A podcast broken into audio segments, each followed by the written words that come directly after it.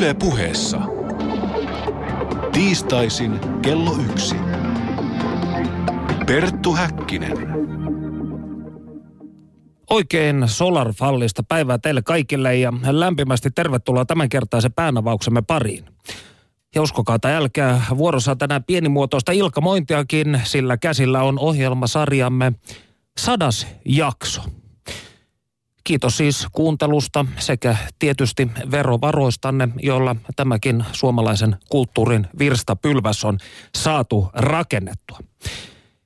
Ja ennen kuin käymme päivän varsinaiseen aiheeseen kiinni, haluaisinkin tämän sadannen lähetyksen, juhlalähetyksen kunniaksi lukea pienen runon, joka kuitenkin sisällöltään on hyvin suuri ja mielestäni kuvaa erinomaisesti kansakuntamme henkistä tilaa syyskuun alussa 2015. Tämä on Arni Kouta nimisen runoilijan kokoelmasta Luciferin kannel. Ja runo on nimeltään Lucifer soittaa. leimua tähdet, leimua tähdet, kylmänä kumisee pakkasyö. Lumi hopeahelminä hohtaa, tuike tuikkehen palaen kohtaa. Leimua tähdet, leimua tähdet, Lucifer kultakannelta lyö. Lucifer soittaa, Lucifer soittaa, helmenä värjyvi pakka syö, kumisee, kajaa, kaiku sävelten vaunuilla ajaa, kenttiä korkean taivaan. Sävelet paisuu, sävelet paisuu, kiihkoisa kannel kiehtoen soi. Jytisee taivaan, taivahan pilarit jylhät, humisee päärlyiset autuuden portit, humisee, kaikuu, korkea yö. Lucifer soittaa, kiehtoen kaikuu, kannel kiihkojen, leimuvien.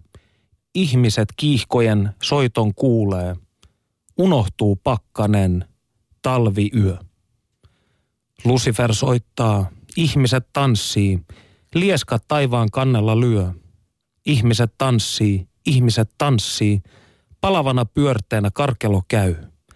Elämän karkelo, verien tanssi, tulipuna tanssi, kun Lucifer soittaa. Tulipuna tanssi, kun karkeloi veri, suonissa kiihkoisten ihmisien. Lucifer soittaa, veri väkevänä, kiihkeänä suonissa palaa. Ihmiset palaa. Räiskyvi, tulipalo, pakkasyö. Näiden sanojen siivittämänä käykäämme tämänpäiväisen aiheemme pariin. Käsittelymme keskiössä on eräs psykofyysinen harjoite, joka rantautui maahamme 60-luvulla on sitten kasvattanut suosiota räjähdysmäisesti. Nimittäin jooga. Klassisten jooga-koulukuntien oheen on versonut viime vuosina myös sellaisia uutuuksia kuten mamma jooga, äijä jooga, hevi jooga ja noise jooga. Miten jooga siis valloitti Suomen? Siitä meille on luvannut kertoa vanha tuttumme, tämän ohjelman veteraani ja uunituoreen erakkomajoista kuntosaleille kirjan isä Matti Rautaniemi. Lämpimästi tervetuloa. Kiitos, on hieno olla täällä taas kerran sadannessa lähetyksessä. Kyllä, sinä olet yksi niistä harvoista ihmisistä, jotka ovat käyneet tässä ohjelmassa useampaan otteeseen ja täytyy sanoa on aina ilo saada sinut tänne. Kiitos. Eritoten kun on näin hyvä tekosyy. No lähdetään, lähdetään hyvin yksinkertaisesta tai yksinkertainen no, väärä, väärä ilmaus. Lähdetään hyvin perustavanlaatuisesta kysymyksestä liikkeeseen. Mitä jooga on? Jooga on oikeastaan kaikkea muuta kuin tällainen selkeästi määriteltävä ja yhtenäinen ilmiö. Silloin on ollut historiansa aikana monia merkityksiä ja se merkitysten määrä tuntuu vaan entisestään lavenevan. Mutta voidaan sanoa, että nykyisin joogalla viitataan ennen kaikkea tällaisiin niin kuin ruumiin ja mielen harjoituksiin, joilla tavoitellaan tällaista psykofyysistä hyvää oloa ja terveyttä. Mutta sitten esimodernissa merkityksessään se viittaa Intiassa ennen ajanlaskun alkua syntyneisiin menetelmiin, jolla ihminen voi lähestyä, sanotaan vaikka todellisuuden perimmäistä olemusta. Ja mun mielestä sellainen joogan määritelmä, joka kattaa yhtä hyvin nämä nykyiset kuin sitten vanhemmat näkemykset joogan merkityksestä, on tämä Patanjalin joogasutrassa vaikka sen toisessa säkeessä oleva joogan määritelmä. Eli, Anteeksi, miltä ajalta joogasutra suunnilleen on? Mm, se ajoitetaan yleensä 350-luvulle ajanlaskun alun jälkeen. Ja siinä sanotaan, että jooga on mielenliikkeiden pysäyttämistä. Ja se on mun mielestä, mitä jooga on. No niin. Ja seuraava kysymykseni olisikin ollut, että mihin joogalla pyritään, mutta siihen tuli jo vastanneeksi tietyllä tavalla. Eli siinä pyritään mielenliikkeiden pysäyttämiseen. Miten sitä tällaiset itse kun sanskriittia hallitse, niin eikö sanassa jooga itsessään ole tällaisia konnotaatioita sekä ö, yhtymiseen, jonkunnäköiseen unioniin, että kut, verkon kutomiseen? Joo, tai tämä verkon kutominen liittyy ehkä sitten enemmän tantraan, josta varmaan puhutaan myöhemmin, mutta jooga joo, usein se käännetään yhtyminen tai yhdistyminen. Mun itse suosima käännös on iestäminen tai valjastaminen, joka sitten voidaan ymmärtää, että se tarkoittaa, että ihminen valjastaa aistinsa tämän joogan päämäärän tavoittelemiseen. No, miten jooga syntyi? Jooga syntyi joskus kauan kauan sitten ennen ajanlaskun alkua. Sitä ei oikeastaan tiedetä, mi- miten ja missä tarkalleen, mutta sellainen, mitä nykyisin ajatellaan on, että silloin ennen ajanlaskun alkua Intiassa oli tällaisia askeetikkoryhmiä, jotka ei hyväksynyt tätä silloin vallitsevaa vedalaista uskontoa. Ja he sitten harjoittivat tällaisia ankaria itsekurin menetelmiä, joiden tarkoituksena oli puhdistaa elämän aikana kertynyt karma. Eli intialaisen käsityksen mukaan kaikki ihmisen teot jättää jälkiä, jotka sitten kerryttää tällaista velkataakkaa tavallaan ihmiseen, jota ihminen sitten maksaa – syntyessään kerta toisensa jälkeen uudestaan tähän maailmaan. Ja nämä askeetikot ajatteli, että tämä on kauheata, tämä jälleen syntymien kiertokulussa eläminen, ja että tekojen seuraukset pitää neutraloida itsekuria harjoittamalla. Ajateltiin, että tämmöinen niin kuin luontaisten impulssien hallinta kehittää sisäistä kuumuutta – joka sitten paitsi, että se antaa äh, tällaisen, tällaisten harjoitteiden tekijälle uskomattomia voimia, niin se myös sitten polttaa näitä, tätä karmaa pois. Ja joskus ajanlaskun alkua edeltävän vuosituhannen aikana tätä sitten, tällaisia menetelmiä alettiin nimittäin joogaksi. Aiemmin joogalla oli viitattu myös muihin asioihin, mutta vähitellen jooga vakiintui tarkoittamaan tällaisia kehon ja mielen hallinnan menetelmiä – joilla tavoitellaan vapautumista jälleen syntymien kiertokulusta. Eli tietyllä tavalla tällainen alkemistinen ajatus myös, jossa ihminen pyrkii ö, puhdistautumaan henkisesti ja fyysisesti ja palaamaan sitten ikään kuin henkiseen kotiinsa, yhtymään suurempaan todellisuuteen, jostain on alun perin käsityksensä mukaan lähtenyt. Tietyssä mielessä joo, mutta sitten tätä niin kuin joogan päämäärää on myös käsitteellistetty vähän eri tavoilla, että – jo, joissakin suuntauksissa on nähty, että se on yhtyminen tähän todellisuuden perustaan ja joissakin sitten taas on ajateltu, että se on aineen ja hengen alkuperäisen eron oivaltamista. Eli siinä on hyvin tällaisia nä- tai näkemyseroja siitä, että mikä se on se päämäärä. No minkälainen, jos ajatellaan Suomea vuonna 2015, niin minkälainen päämäärä täällä toimivilla klassisen joogan – ikään kuin, jos voidaan puhua tällaisesta, tai modernin klassisen joogan koulukunnilla on? Oikeastaan voi aika mm, turvallisesti sanoa, että kaikki joogatyylit, mitä nykyään länsimaissa harjoitetaan, niin enemmän tai vähemmän tähtää tällaiseen kokonaisvaltaiseen hyvinvointiin ja kasvamiseen ihmisenä. Et siitä on tällaiset perinteiset intialaiset niin kuin pelastusopilliset ideat aika lailla mennyt syrjään. Mitkä ovat sitten tunnetuimmat klassiset tai modernissa mielessä klassiset joogakoulukunnat ja miten niiden metodit eroavat toisistaan? Tällaisia jooga-suuntauksia, mitä itse pidän klassisina ja mitä varmaan yleisesti ottaen voidaan pitää klassisina, on neljä. Että on tämä tota, Patanjali Sutrassa kuvattu menetelmä, jota, voidaan, jota on kutsuttu – keskiajalta lähtien raja-joogaksi, eli kuninkaalliseksi joogaksi. Ja se koostuu tällaisista, tota, no siis on eri lähteissä vähän erilaisia ää, näkemyksiä siitä, mitä kaikkea siihen sisältyy, mutta periaatteessa tärkeintä on, että se koostuu istumameditaatiosta ja hengityksen säätelystä. Sen lisäksi sitten Bhagavad Gita-tekstissä mainitaan kolme – lähestymistapaa joogaa, jotka on karma-jooga, eli tekojen jooga. Ja se tarkoittaa, se ei tarkoita tällaisia niin kuin harjoituksia, mitä me ymmärretään joogalla nykyään, vaan se tarkoittaa alkuperäisessä yhteydessään tämän niin kuin syntymässä saadun kastivelvollisuuden noudattamista ja toimimista takertumatta tekojen seurauksiin. Mutta sitten sen on tulkittu tarkoittavan tällaista pyyteetöntä työtä, yleensä hyvän tekeväisyyttä ja niin edelleen. Sitten toinen Bhagavad Gitassa mainittu joogapolku on nana jooga, eli tiedon jooga, mikä tarkoittaa tällaisen metafyysisen tiedon, ihmisen ja todellisuuden, todellisen olemuksen ymmärtämistä tiedon kautta. Ja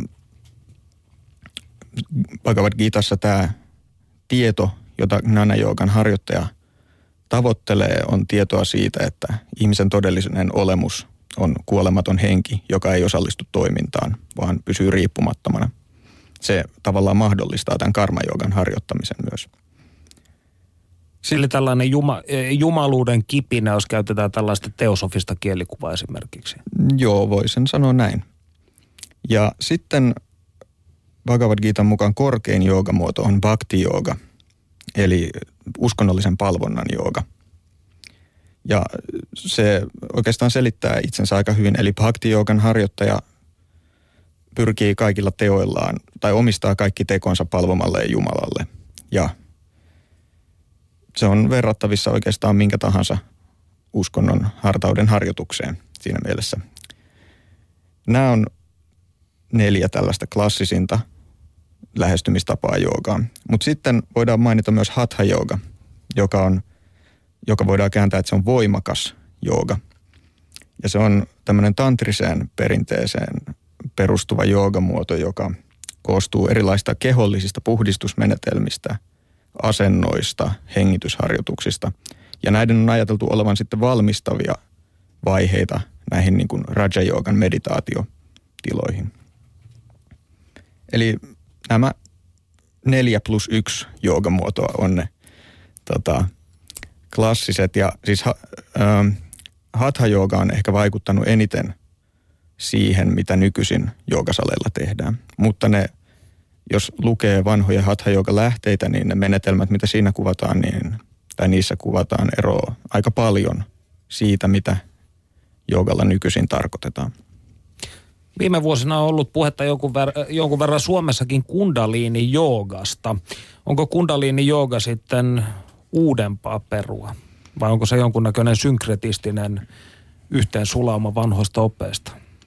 No tämä kundaliini jooga, mistä nykyisin puhutaan, perustuu 70-luvulla vaikuttaneen sikhiläisen Yogi Bhajanin opetuksiin.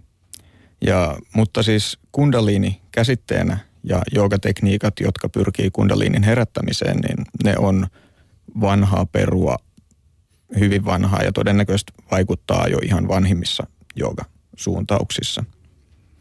No kundaliini energia tai kundalini shakti, josta puhutaan hyvin usein joogaharjoitusten yhteydessä, eli tällainen käärmetulen käsite, jonka tarkoitus on nousta alimmasta chakrasta ylimpään ja suorittaa tämä yhtymä, niin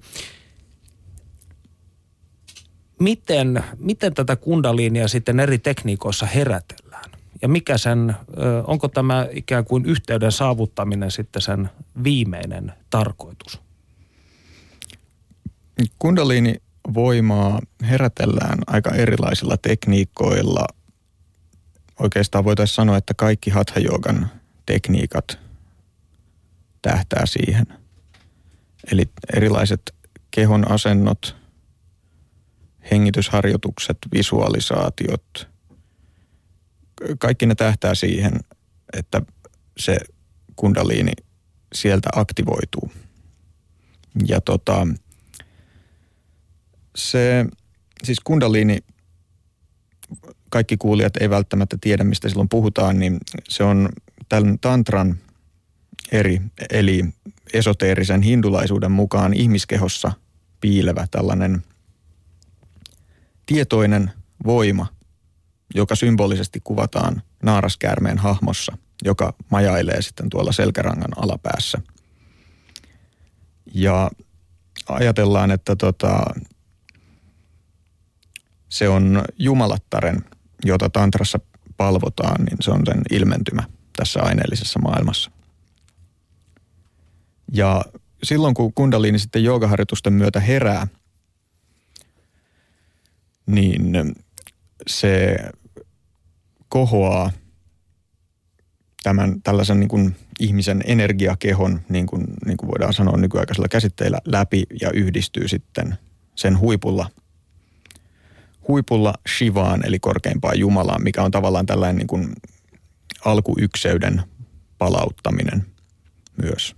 Eli tavallaan joo, kundaliini on niin kuin, miten, mitenkäs sitä sanotaankaan tuossa Hatha Yoga Pradipikassa, että niin kuin ovi aukeaa avaimella, niin joogan päämäärä aukeaa kundaliinin avulla, jotakuinkin niin. No onko sinulla itselläsi ollut tällaisia kundaliinin heräyskokemuksia? Ei ole ollut ja en ole niihin tietoisesti tähdännyt. Eli tämä kertoo esimerkiksi sen, että niin kuin säännölliselläkään asanaharjoittelulla se ei itsestään tapahdu. Se voi olla elämäntapoihin liittyvä asia myös, että ehkä en vietä tarpeeksi puhdasta elämää. Juot liikaa viskiä. en kommentoi. No, kundaliini-kokemus ei ole kuitenkaan pelkästään tällainen, voisiko sanoa, uskonnollisen mielen maisemaan puhtaasti liittyvä asia, vaan kundaliini-kokemusten vaaroista on puhuttu jopa länsimaisessakin psykologiassa. Mitkä tällaisia tai minkä tyyppisiä oireita tämä tila voi hallitsemattomana tuottaa? Niin, länsimaisessa psykiatri- psykiatriassa tosiaan tunnetaan kundaliini-syndrooma, jonka oireet vastaa aika hyvin sitä, mitä joogaperinteessä puhutaan siitä, jos kundaliini aktivoituu joko ennen aikojaan tai sitten niin, että guru ei ole ohjaamassa tätä prosessia.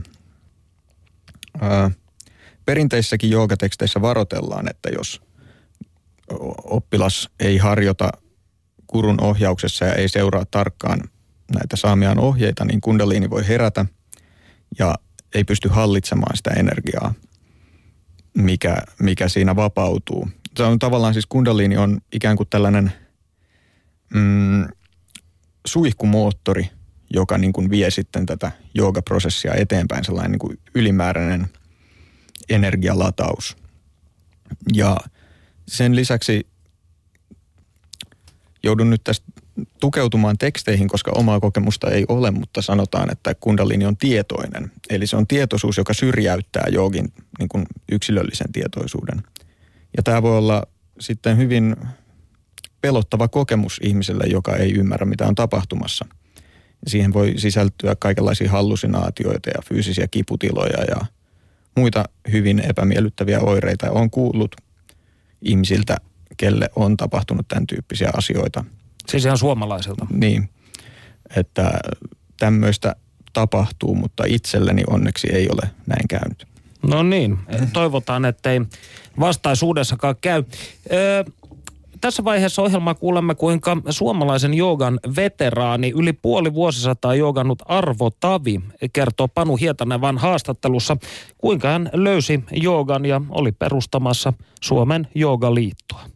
Jyväskyläläinen Arvo Tavi toimi Suomen Jookaliiton puheenjohtajana vuodesta 1979 vuoteen 1996, mutta hän oli mukana toiminnassa jo silloin, kun liitto otti ensimmäisiä askeliaan. Kuinka kaikki oikein sinun kohdallasi alkoi? Missä ja milloin tutustuit ensimmäisen kerran joogaan? Se alkoi oikeastaan 1960. Olin juuri saanut ensimmäisen vakinaisen työpaikan ja ajattelin, että nyt on sopiva aika selvittää omaa elämän käsitystä.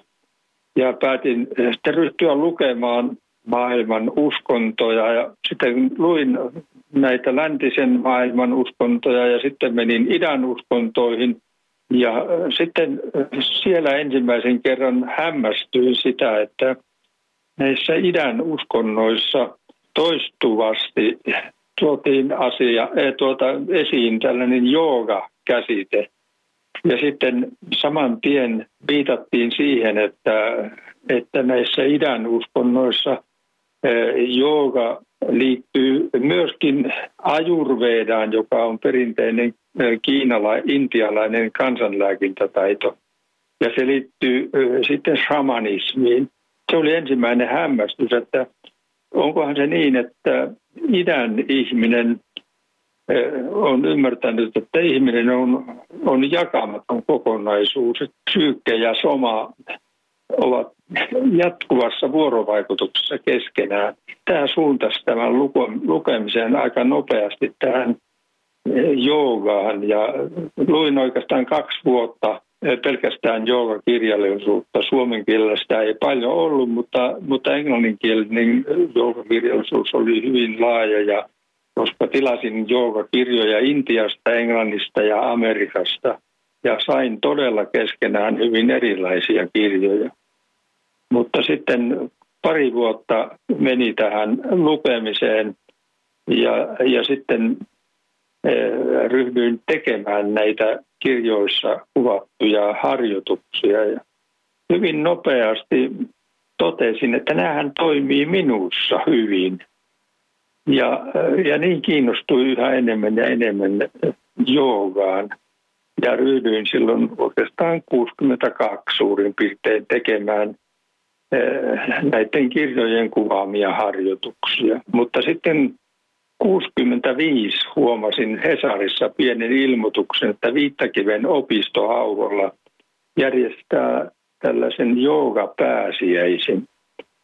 Ja mä ilmoittaudun sinne ja siellä tapasin muutamia suomalaisia, jotka olivat minun kaltaisia samanlaisia joogasta innostuneita ihmisiä. Ja se oli semmoinen ydinryhmä, joka sitten siellä Viittakivessä tapasivat säännöllisen pari kertaa, kolme kertaa vuodessa. Ja siitä synnystyi tällainen eh, pieni kiinteä ryhmä, joka sitten pari vuotta yhdessä työskenneltyään niin perusti liiton tai silloisen Suomen yhdistyksen vuonna 1967. Perttu Häkkinen. Millaiset ihmiset harrastivat tuolloin 60-luvulla joogaa Suomessa? Siellä oli suomalaisista kaikissa mahdollisissa ammatteissa olevia ihmisiä sitten varsin nopeasti, että kyllä se Suomessa oli sekä koulutettujen ihmisten asia, mutta myöskin ihan käytännön työtä tekevien ihmisten kiinnostuksen kohteena jo silloin. Tämän ryhmän keskeisin henkilö oli Viittakiven silloinen rehtori Elvi Saari. Tuollainen nainen, joka oli teologi peruskoulutukseltaan. Ja, ja sitten siihen tuli mukaan hyvin nuori innostunut lääkäri Erkki Velarttiin, Ja sitten siihen tuli hyvin nopeasti esimerkiksi sellainen jo silloin hyvin iäkäs henkilö Yrjö Kallinen, joka oli Viittakiven säännöllinen luennoitsija. Ja Yrjö Kallinen oli tutustunut joogaan jo eh, teosofisen liikkeen kautta Oliko tämä mainitsemasi Yrjö Kallinen, siis sama Yrjö Kallinen, joka toimi hetken puolustusministerinä sotien Kyllä, jälkeen? sama mies, juuri sama mies. Ja hän oli ensimmäinen sitten Jooga-liiton kunniajäsen, koska oli sitten perustamassa tätä Jooga-yhdistystä ja myöhemmin liittoa. Kuinka Joogaliittoon suhtauduttiin tuohon aikaan? Miten tavallinen kaduntallaaja näki asian? Alussa oli suurta epäluuloa pelättiin, että joogan avulla salakuljetetaan idän uskontoja Suomeen. Vastustus oli hyvin, hyvin voimakasta ja yleisön osaston kirjat lehdissä oli varsin tavallisia. Joogan liiton ihmiset, silloinen liiton keskeinen johto teki päätöksen, että näihin kirjoituksiin ei vastata vaan yritetään keskittyä vaan tämän joogan opetukseen ja, ja opiskeluun. Näin mitään taistelua ei, ei syntynyt. Se epäluulo oli etupäässä sellaisissa uskonnollisissa piireissä, joilla oli jyrkkä linja. Sellaiset uskonnolliset järjestöt, jotka rakentavat muureja ympärilleen. Vähitellen tämä avaramielisyys sitten alkoi voittaa Suomen Jookaliitolla on Jooga-opisto Saarijärvellä. Kuinka sen toiminta alkoi ja kenen ideasta? Toiminta alkoi 1973. Vuotta aikaisemmin oli Joogaliitto järjestänyt ensimmäisen tai toisen itse asiassa tällaisen joogan ohjaajakurssin. Siellä kurssilla mukana olleet keskusteli innokkaasti oman koulutuskeskuksen perustamisen tarpeellisuudesta. Ja äh, silloinen Joogaliiton hallituksen jäsen Erkki Melartin spontaanisti pani hatun kiertämään ja keräsi tällaisen peruspääoman, jolla sitten joogaopistoa ruvetaan perustamaan. Ja tämä spontaani rahankeräys tuotti 150 markkaa, mummon markkaa. Ja se oli se alkupääoma, jolla sitten joogaopistoa lähdettiin perustamaan. Ja tämä innostus oli valtava ja yhteishenki oli hyvä. Ja mä sain eh, silloiselta hallitukselta tehtäväkseni etsiä Keski-Suomesta toiminnalle sopivaa paikkaa. Siinä oli joitakin perusperiaatteita, että halutaan löytää siellä kauniissa ympäristössä oleva vapaa tila, joka soveltuisi mahdollisimman pienillä muutoksilla opistokäyttöön ja koulutuskäyttöön. Tällaisen koulutuskeskuksen saavutettavuus pitäisi olla sellainen viisi tuntia Helsingistä, viisi tuntia Oulusta, viisi tuntia sitten Savonlinnasta ja korkeintaan viisi tuntia Vaasasta. Ja sitten kun näitä reunaehtoja alkoi täyttyä, niin löytyi tällaisia tyhjiä kansakouluja, joita sitten mä harrastuksena kävin katsomassa ja tutkimassa. Ja, ja sieltä sitten lopulta löytyi tämä Saarijärven Rantahännilän pari vuotta tyhjänä ollut kansakoulu. Ja siitä sitten lähdettiin opistoa rakentamaan ja ja sitten pari vuotta sitten opisto juhli 40-vuotista toimintaansa. Näin siis suomalaisen joogan veteraani yli puoli vuosisataa joogannut Arvo Tavi Panu Hietanevan haastattelussa. Sinä kuuntelet Perttu Häkkinen ohjelmasarjan sadatta juhlalähetystä. Studiossa allekirjoittaneen ohella erakkomajosta kuntosaleille kirjan kirjoittaja Matti Rautaniemi. Keskustelemme joogasta ja siitä, miten tämä kyseinen psykofyysinen harjoite saapui Suomeen. Jos haluatte kysyä jotain tai kommentoida, tehkää se huutolaatikossa osoitteessa yle.fi kautta puhe. Matti, miten ja milloin jooga saavutti länsimaat? Jooga saapui länsimaihin oikeastaan vasta 1800-luvulla. Että kyllähän niin kuin jo mm, löytöretkeilijöiden ja lähetyssaarnaajien kirjoituksissa oli puhuttu intialaista joogeista ja heidän erikoisista tavoistaan jo sitä ennen. Oikeastaan siis ensimmäinen maininta joogeista löytyy jo mm, en, ennen ajanlaskun alkua Aleksanteri Suuren mukana oli tota, tai tämä tyyppi, joka kirjasi Aleksanteri Suuren matkat muistiin, niin kirjoitti, että he tapasivat matkallaan joogeja. Mutta vasta 1800-luvulla voidaan sanoa, että täällä niin kuin länsimaissa heräs minkäänlaista laajempaa kiinnostusta joogaan. Ja ensimmäinen länsimaalainen, joka kutsui itseään joogiksi, oli luontofilosofi Henry, Henry David Thoreau. Eli transcendentalisti. Kyllä, joo, joka luki, silloin alkoi tulemaan näitä käännöksiä Intian pyhistä teksteistä saataville ja hän luki niitä innokkaasti ja otti sitten vaikutteita ja kutsui jopa itseään joogiksi. Ja tota, ehkä kuitenkin merkittävimmät vaikuttajat siinä, että miten jooga sitten lähti leviämään, että Thoreaun maininta joogasta on hyvin sellainen pieni ja sivuhuomioksi jäävä. Mutta sitten 1875 perustettu teosofinen seura oli varmasti suurin vaikuttaja, että niin kuin hindulaisuudella ja tantrismilla ja joogalla, joogafilosofialla oli tosi iso vaikutus siihen, mitä teosofit sitten opetti. Ja monissa heidän kirjoissaan käsiteltiin joogaa. Ja toinen sitten suuri tällainen käännekohta oli se, kun intialainen uushindulainen oppinut ja aktivisti Swami Vivekananda esiintyi Chicagossa uskontojen maailman parlamentissa vuonna 1893 ja puhui joogafilosofiasta ja saavutti valtavan suosion. Ja se tavallaan loi sellaista perustaa, mihin, minkä sitten päälle muut opettajat pysty rakentamaan 1900-luvun alussa. Ja siitä se lähti vähitellen kehittymään, mutta se oli pitkään niin kuin hyvin, hyvin marginaalista ja niin kuin joogasta kiinnostuneet rajoittu lähinnä tällaisiin niin kuin kaiken maailman eksentrikkoihin ja okkultisteihin ja muihin tällaisiin erikoisista, eksoottisista asioista kiinnostuneisiin. Niin voisiko hyvin kärjistäen sanoa, että kaksi aikakautta, jotka ovat todella olleet tuomassa joogakulttuuria ja filosofia länsimaihin ovat olleet 1800-1900-luvun taitteen romantiikka ja 60-70-lukujen hippiliike. Joo, ne on sellaiset niin kuin tämän joogan lähihistorian, tai niin kuin sanotaan oikeastaan tämän globaali jooga-ilmiön niin kaksi sellaista merkittävää piikkiä. Ja sitten kolmas piikki tapahtui tuossa vuosituhannen taitteessa, milloin sitten tämä nykyinen valtava joogabuumi sai alkunsa.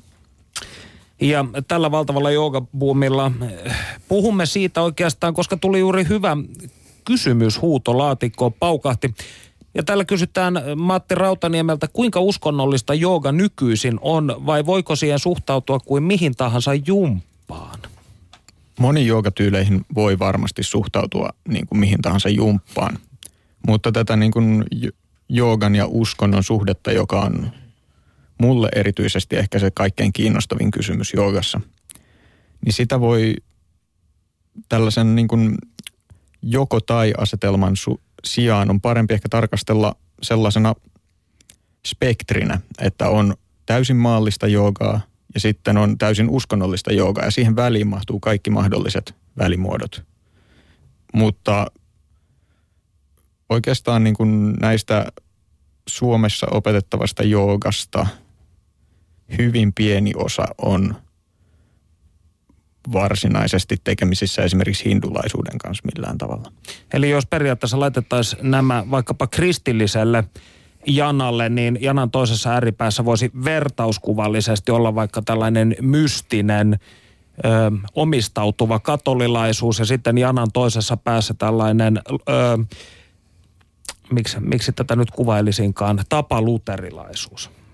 Eli... Se on ehkä vielä laajempi se skaala, että Eli toisaalta joogan, tarkoitatko, että joogan maallinen pääty on täysin uskonnotonta? Joo, näin voidaan oikeasti sanoa, että se on viime vuosina erityisesti niin, niin yhä enemmän vaan omaksutaan harjoituksia, jotka jollain tavalla pohjautuu joogaan. Tai sitten vaan kehitetään uusia lajeja ja kutsutaan niitä joogaksi, koska se kannattaa nykyään. Se kiinnostaa ihmisiä. Eli tämä kertoo siitä, miten hie, niin kuin merkittävä tällainen ilmiö ja käsite joogasta on tullut. No kun luin tuota ansiokasta yli 300 sivuista teostasi viikonloppun aikana, niin luonnollisestikin heräsi kysymys siitä, että mikä on sinun oma suhteesi joogaan? Mä oon ollut, Akateemisen viileyden takana siis tarkoitan. mä oon ollut nyt tekemisissä joogan kanssa tasan kymmenen vuotta. Ja tota, mun kiinnostus joogaan lähti siitä, että mä olin kiinnostunut henkisistä asioista ja joogassa kiinnosti ennen kaikkea se, että siinä yhdistyi tällainen ruumiillinen harjoitus ja sitten ajatus jonkunlaista henkisestä kehityksestä tai muuntuneista tajunnan tiloista. Ja se sitten sai paneutumaan aiheeseen, ensin tietenkin lukemaan hyvin paljon. Ja jooga tuli monenlaisissa kirjoissa silloin mulle vastaan. Ja tota, se sitten innosti lopulta menemään joogatunnille ja sillä tiellä ollaan tavallaan edelleen. Että tässä on niin kuin koko ajan ollut nämä kaksi puolta, että on harjoittanut enemmän tai vähemmän aktiivisesti. Tähän on mahtunut monenlaisia kausia. Ja sitten tehnyt jonkunlaista joko itsenäistä tai tutkimusta tai sitten yliopistomaailmassa tapahtuvaa. Että tota, se on näytellyt hyvin suurta osaa mun elämässä. Mitä sinä saat joogasta? Mm, se syy, minkä takia, tai siis lähtökohtaisesti voisin ensin selventää sitä, että mulle jooga tarkoittaa myös muuta kuin näitä niin kuin fyysisiä harjoituksia. Meditaatio on mulle ehkä se tärkeämpi puoli. Mutta nämä fyysiset joogaharjoitukset sitten tukee meditaatiota. Ja, tota, ja niiltä mä on, siis niitä oikeastaan voi erottaa ja joogasta mä oon saanut niin kuin paitsi paljon hyvää oloa ja terveyttä, niin myös tällaista niin kuin syvällisempää itsetuntemusta ja vivahteikkaampaa todellisuuden kokemista sen aiheuttaman selkeyden kautta. Eli jooga on vaikuttanut myönteisesti sinun elämääsi. Hyvin myönteisesti. No, yhden tulkinnan, käsittääkseni verrattain vaikutusvaltaisen tul- tulkinnan mukaan moderni jooga jakautuu karkeasti ottaen kahtia tunnustukselliseen ja psykosomaattiseen joogaan. Voisitko avata näitä kategorioita hivenen? Joo. Nämä kategoriat on peräisin Elisabeth de Michelisin uraa uurtavasta tutkimuksesta History of Modern Yoga, joka oli myös aikanaan mulle sellainen innostava lukukokemus. Ja tämä tunnustuksellinen jooga viittaa sellaisiin joogamuotoihin, joita harjoitetaan osana jotakin tällaista suurempaa uskonnollis-filosofista maailmankuvaa. E- esimerkiksi Hare Krishnojen harjoittama bhakti on tällaista tunnustuksellista joogaa. Psykosomaattinen jooga sitten viittaa tällaisiin joogamuotoihin, joita useimmat meistä harjoittaa. Eli että tehdään jotain joogatekniikoita, joko meditoidaan, tehdään asanoita, tehdään pranajamaa. Ja, mutta siihen ei liity välttämättä mitään jäsenyyttä minkäänlaiseen ryhmään tai sitoutumista mihinkään oppiin, vaan tehdään näitä tekniikoita sen takia, että – niistä saadaan jotain hyödyllistä irti? No, voisin lainata omaa kysymystäsi. Onko joogassa kyse uskonnollisesta mystiikasta vai hyvinvoinnin tavoittelusta? Se riippuu täysin harjoittajasta. Että siis varmasti useimmat ihmiset, jotka nykyisin harjoittaa joogaa, varsinkin länsimaissa, tavoittelee hyvinvointia ennen kaikkea. Mutta sitten taas jooga on osa monien hindujen uskonnon harjoitusta edelleen. Eli se on sekä että. No jooga, äh, tai sanotaan näin, Joogaa pidetään nykyisin kenties pasifistien ja muiden lesepussien harrastajana, vaikka sen historia on hyvin sotaisaa ja myös poliittista paikoitellen. Voisitko kertoa tästä? Joo, tämä on sellainen hyvin mun mielestä vä, liian vähän tutkittu ja tunnettu osa-alue joogan historiassa. Että tota, mm, joogan tämä nykyinen siihen yhdistetty pasifismi on tavallaan seurausta ehkä siitä, että tota, brittien siirtomavallan aikana britit tietenkin niin kuin tuki sellaisia joogasuuntauksia ja sellaisia ryhmiä, jotka ei vastustanut heidän valtaa väkivaltaisesti tai aktiivisesti. Ja sitten joogan ö, tuleminen osaksi hippikulttuuria ja näin on edelleen vahvistanut sitä. Mutta joogan historiasta löytyy siis ihan tällaista niin kuin järjestäytynyttä, tai siis joogit muodosti tuossa 1600-1700-luvulla tällaisia puolisotilaallisia jengejä tavallaan. Ja näyttää siltä, että tällaisen joogan ja taistelutaitojen tai sodankäynnin yhteydet menee hyvin, hyvin kauas historiaan. Että niistä löytyy merkkejä jo ennen ajanlaskun alkua. Että Intiassa nämä askeetikot, jotka on harjoittanut joogaa, on myös muodostanut tällaisia sotilaallisia joukkoja. Ja sitten erityisesti tuossa Intian itsenäisyystaistelussa 1900-luvun alussa joogasta tuli tällainen niin kuin kansallisen itsenäisyyden symboli. Ja jo, sitä käytettiin jopa peiten nimityksenä, kun tällaiset niin kuin nationalistiryhmittymät harjoitteli vastarintaa, vastarintaa keinoja, taistelutaitoja, niin siitä käytettiin peiten nimityksenä joogaa. Ja tota, monenlaisia tällaisia yhteyksiä löytyy. Ja ehkä niin kuin mielenkiintoisimpia hahmoja tässä kehityksessä on Sri Aurobindo, joka on merkittävimpiä 1900-luvun joogaguruja, joka oli sekä niin kuin tämän Intian äärinationalistisen vapausliikkeen pääideologeja, että sitten niin kuin täysipainoinen joogaguru. Ei tosin itse koskaan osallistunut tällaiseen niin kuin väkivaltaiseen aktivismiin, mutta oli sellainen niin kuin teoreetikko. Mm. Primus motor. Mm. Minun täytyy sanoa, että tällainen puolisotilaallinen askeetikko joogien jengi kuulostaa kuumottavalta. En haluaisi törmätä sellaiseen intialaisella kujalla. No, miten sitten Suomessa?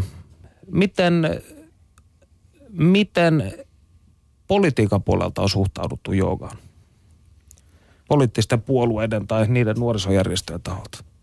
Mulla on sellainen käsitys, että silloin kun jooga alkoi saavuttaa 60-luvun lopulla sellaista niin kuin valtavirta-suosiota, tai ainakin laajempaa suosiota kuin koskaan aiemmin, niin silloin erityisesti niin kuin vasemmiston puolelta siihen suhtauduttiin samalla tavalla nuivasti kuin muihinkin tällaisiin henkisiin ja uskonnollisiin ryhmittymiin. Mutta tota, Koska ne eivät olleet dialektisen materialismin maailmankuvan mukaisia. Niin, varmaan lähinnä sen takia. Mutta sitä en osaa sanoa, että miten laajaa tai aktiivista tämä on ollut, mutta luultavasti kaikenlaista lehtikirjoittelua on vähintäänkin esiintynyt silloin. Ja oikeistolaisella maailmankuvalla ja joukalla on myös jonkinnäköisiä yhteyksiä. Ainakin käsittääkseni SS-valtakunnanjohtaja Heinrich Himmler oli kiinnostunut joogasta. Joo, ja tarinan mukaan, tai en ole varma, onko kyseessä edes tarina vai fakta, että hän halusi järjestää tällaisia jooga- ja meditaatioretriittejä sitten natsi tälle johtajille. Ne ei koskaan toteutunut, koska sitten Hitler, Hitlerhän siis ei hyväksynyt minkäänlaisia näitä henkisiä suuntauksia tai järjestöjä ja ei suhtautunut mitenkään innokkaasti sitten tämän Himmlerin kiinnostuksen kohteisiin, mutta siitä on paljon näyttöä, että Himmlerille jooga ja Bhagavad Gitan opetukset ja tällaista oli suuria inspiraation lähteitä. Studiossa siis Perttu Häkkinen ja Matti Rautaniemi. Nyt kuulemme kuinka helsinkiläinen Katri Mason tutustui joogaan 60-luvun svengaavassa Lontoossa. Totuttuun tapaan Panu Hietanava haastattelee. Helsinkiläinen Katri Mason on jookannut kuudella vuosikymmenellä ja tehnyt lukemattoman määrän joogaharjoituksia elämänsä aikana. Oikein hyvää päivää. Hyvää päivää. Sinä tutustuit ensimmäisen kerran joogaan 1960-luvulla Britanniassa. Mitä silloin oikein tapahtui? No silloin tapahtui niin, että ystävättäreni ehdotti minulle eh, joogaamista, kun huomasi, että minulla oli niin huono ryhti. Ja niin minä menin joogaryhmään. Tämä oli tämmöistä hyvin, aika hyvin voimistelullista silloin Iyengar tämä nykyisin hyvin kuuluisa opettaja BKS Iyengar, hän kävi aina kerran vuodessa Lontoossa kuukauden ja sitten hänen oppilansa ohjasivat ryhmiä. Mikä tässä joogassa puhutteli? Oliko se heti ensimmäisen kerran jälkeen rakkautta?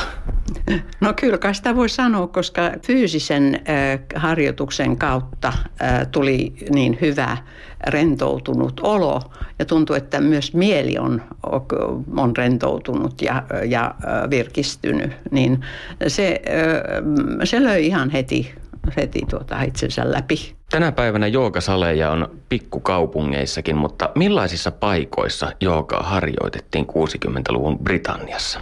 No ihan samalla tavalla kuin täälläkin, niin ryhmät kokoontuvat iltaisin noissa koulujen voimistelusaleissa ja, ja muissa semmoisissa, että jooga oli ihan samanlaista alku, alkumetreillä kuin, kuin täälläkin.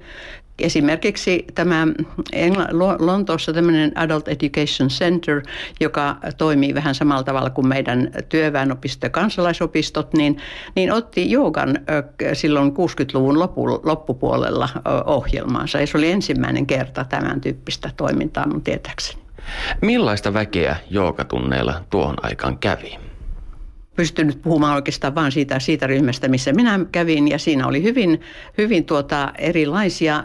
Useimmilla oli ehkä jokin, jokin semmoinen fyysinen syy, jonka takia he erityisesti eh, tulivat. Että, koska nämä kaksi opettajaa, jotka, jotka minun ohja, sitä ryhmää ohjasivat, niin he olivat molemmat molemmat kuntouttaneet itseensä, toinen, toinen onnettomuuden jälkeen ja toinen tuota polion jälkeen harjoituksella. Oliko mukana hippejä, jotka olisivat olleet viehtyneitä nimenomaan henkisestä puolesta ja tämmöisestä idän mystiikasta? No ei siinä ryhmässä ollut, että, että tuota, myös tuntuu vähän, että se tuli vähän sitten, sitten tuota eri kautta se hippi, hippikiinnostus sitten, sitten näihin tuota, tämän tyyppisiin asioihin. Et siellä oli, nämä opettajat olivat kiinnostuneita jooga-filosofiasta ja toivat sen sitten sillä tavalla niin kuin kehottamalla lukemaan sitä ja tätä ja se avasi sitten niitä, niitä muita ystäviä, mutta me, ei, meidän, mun on semmoinen mielikuva, että meidän ryhmässä ei ollut ketään, jota olisi voinut hipiksi sanoa. Yleensäkin mä sanoisin, että, että tuota, muualla Euroopassa tämä on, joka on, on kaiken aikaa ollut enemmän vähän niin kuin elitistisempi harrastus kuin Suomessa. Et Suomessa tämä meidän niin hirmuisen laajalle levinnyt kansalaistyöväenopistojen verkko niin on tuonut sen hyvin lähelle semmoista ihan tavallista ihmistä. Ei silti ei siinä meidän ryhmässä mitään su- kovin, kovin elitististä tunte- tunnelmaa ollut ja, ja tällainen, mutta, mutta, tuota, mutta tiedän, että että, että ensinnäkin se on ollut enemmän niin kuin tämmöisten yksityisten joogakoulujen varassa tämä joogan opetus ja, ja sen vuoksi niin, niin nyt varmasti tämä tilanne on sellainen, että se on, kyllä, se on kyllä kaikkien ulottuvilla myöskin esimerkiksi Britanniassa. Perttu Häkkinen. Oliko Britanniassa joogaaminen erilaista kuin joogaaminen sitten Suomessa? No se oli erilaista sen vuoksi, että me teimme tarkalleen Ayengar, mistä Ayengarin ohjeiden mukaista jooga-harjoitusta. Että täällä oli niitä vaikutteita ollut, ollut vähän useammalta taholta ja sen takia jo, joogan nämä harjoituksetkin olivat erila, jonkin verran erilaisia. Siis varmasti Britanniasta olisi löytynyt myöskin hyvin monenlaista, monenlaista eri, muuta, muuta joogaa kuin, kuin, tuota, kuin tätä Ayengar-joogaa, johon minä silloin perehdyin. Millaisia reittejä pitkin 60-luvun Britanniassa tieto joogasta levisi? Kirjoitettiinko sitä esimerkiksi paljon lehdissä? Kyllä se oli samanlainen e, e, eksoottinen asia mun muistini ja ymmärrykseni mukaan kuin täälläkin. Et varmaan sitä harrastusta oli siellä enemmän eri semmoisissa pienissä ryhmissä ja, ja tuolla ja tämmöinen British Wheel of Yoga perustettiin, oli perustettu 65. Tosin mulla ei ollut sen kanssa nyt sitten silloin tekemistä, mutta, mutta että sillä tavalla niin ei, ei me niin kamalasti jälkijunassa tultu täälläkään. Minun mielikuvissani Suomi on ollut syrjäinen kolkka Euroopan laidalla, mutta sinun näkemyksesi mukaan suomalaiset olivat siis varsin valveutuneita, kun puhutaan joogasta. Kyllä, minusta, minusta tämä pitää paikkansa ainakin siihen, siihen nähden, että kun vertaan sitä tilannetta siellä Britanniassa. Toinen piirre, mikä täällä on ollut semmoinen, on ollut semmoinen tavallaan semmoinen ennakkoluulottomuus, niin että myöskin koululääketieteen edustajat ja sitten teologit ovat olleet mukana tässä joogatyössä ihan heti sieltä alku, alkuajoilta lähtien. Ja se ainakin jossakin määrin poikkeaa siitä, käsity- siitä käsitystä, mikä mulla on esimerkiksi tuolta Euroopan joogaunionin piiristä muiden maiden tilanteesta. Et siellä jooga koetaan, koetaan useimmiten ehkä enemmän niin kuin vaihtoehtona, kun sen sijaan täällä se lääke, lääkäritkin katsovat sen tämmöiseksi täydentäväksi hoidoksi, itsehoidoksi nimenomaan. Suomalaisten suhde joogaan on siis verrattain lämmin. Matti Rautaniemi, onko sitä tutkittu kuinka moni suomalainen joogaa tai on joogannut?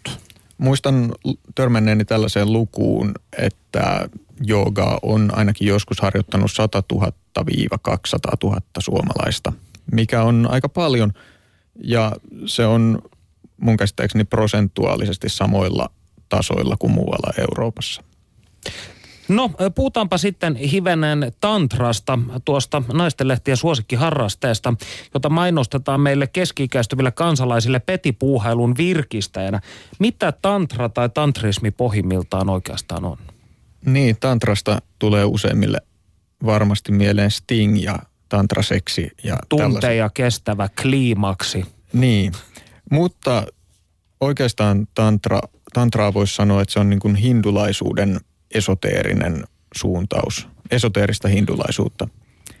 Ja se, sen tällainen määrittävä piirre on ehkä se, että toisin kuin, toisin kuin monissa muissa hindulaisuuden äh, su, mystisissä suuntauksissa, tantrismissa tätä aineellista todellisuutta ei pidetä rasitteena, vaan se hyväksytään ja sitä pyritään hyödyntämään. Eli sitä ei pidetä maijana tai illuusiona.